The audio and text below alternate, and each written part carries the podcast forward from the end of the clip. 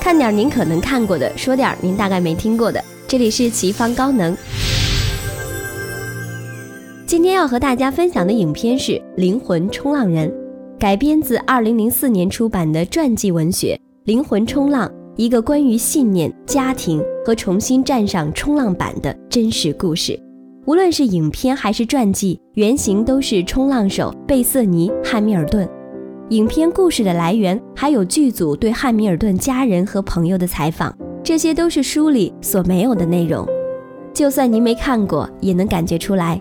这是一个有关冲浪的励志故事，没错。将其作为刻意练习这本书的开场电影，也是想着给小伙伴们鼓鼓劲儿。因为本期试读的关键不是如何去看，而是重在实践。目的就是为了帮您找到适当的方式去突破您想要突破的领域或专业。书里教的方法和技术再好，可如果您啥也不做，不去狠狠地逼自己一把，那么看得再认真也是白搭。整部电影既没有什么难以理解的深邃内涵，也没有一波三折的高能反转，甚至担当主角的小姐姐演技也稍显青涩稚嫩。但是一个真实的故事本身就已经具备了震撼人心的力量，所以特意用它来给各位小伙伴们打上一剂强心针，这个效果应该会比较不错吧？咱们还是先来简述一下剧情吧。一个非常热爱也极其擅长冲浪的小姑娘。还没来得及好好享受出赛告捷的喜悦，就在出海热身的时候，不幸被一只虎鲨咬掉了左臂。劫后余生的她不甘心就此放弃冲浪的梦想，可现实的残酷却难免让她有些沮丧。Bethany, I know that you got beat up pretty bad out there today, sweetheart, but you can't let it get you down. Enough, Dad. Okay, I can't do this anymore. 小姑娘跟好闺蜜一起去了被海啸肆虐过的普吉岛。她体验了与此之前全然不同的生活方式。原来她也可以从其他人的生活中得到一些与生命有关的小提示。豁然开朗的小姑娘找到了全新的方向，怀着希望和感动，满血复活地回到了夏威夷，决心战胜她断臂的局限，唯愿激励更多的人能有勇气面对突如其来的不幸和灾难。They say the Lord works in mysterious ways. I say that's an understatement. Who would have thought that teaching a kid to surf would teach me that surfing isn't the most important thing in the world, and that something else is? Love. Bigger than any tidal wave, more powerful than any fear. 全国冲浪锦标赛上，心无畏惧的小姑娘跟势均力敌的对手展开了精彩对决。她将独臂的冲浪技巧发挥到了极致，她不再为身体上的缺陷感到不安。这时的小姑娘只是纯粹的去享受自己最热爱的冲浪，那个心中最为渴望的梦想。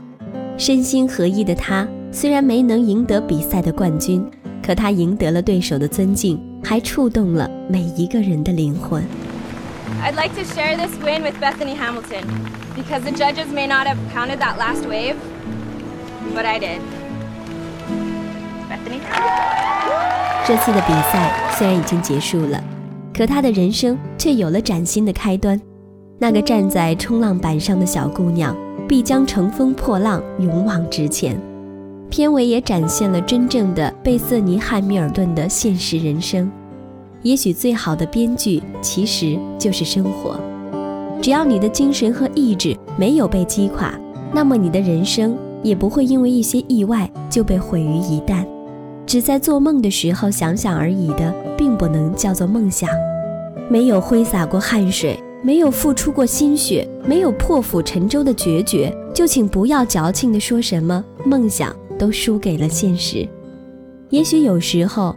你只是不太愿意走出舒适区罢了，别为自己找太多借口。I was born to surf. This is why I wake up at the crack of dawn every day.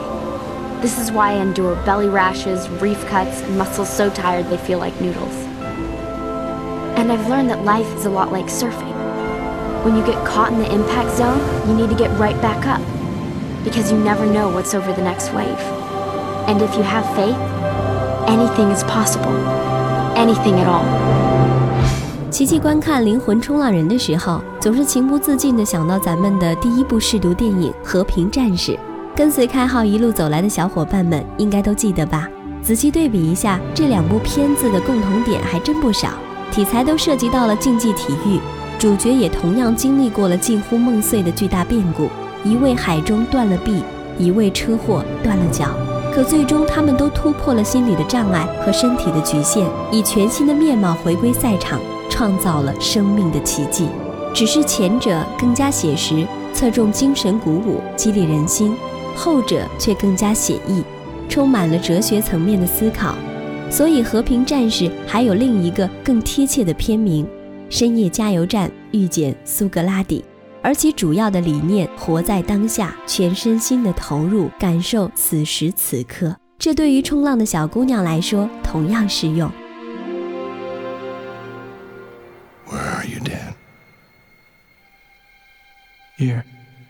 What time is it? Now. What are you? This moment. 如果有了踏上勇者之路的决心，会更加容易学习和掌握，刻意练习吧。还没看过《和平战士》的伙伴们，不妨抽空补补课哦。一时有感而发，题外话说的有点多，咱们重回电影。其实千言万语汇成一句话，无非是希望大家能够从小姑娘的故事里汲取精神力量，然后运用到咱们自己个儿的刻意练习当中来。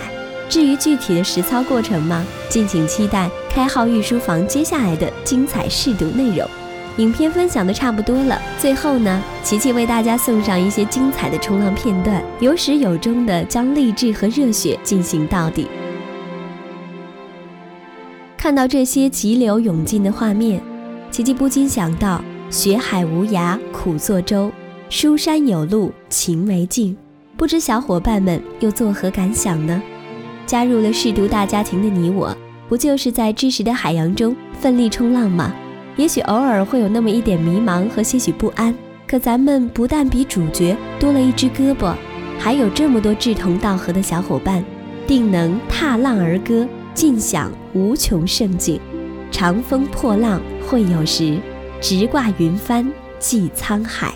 哎呦，琪琪好像今天说话特别文绉绉的，自己都有点不适应了呢。为了避免您鸡皮疙瘩掉一地，咱们见好就收，到此为止。更多精彩内容，请您关注微信公众号“开号御书房”。咱们下期再会。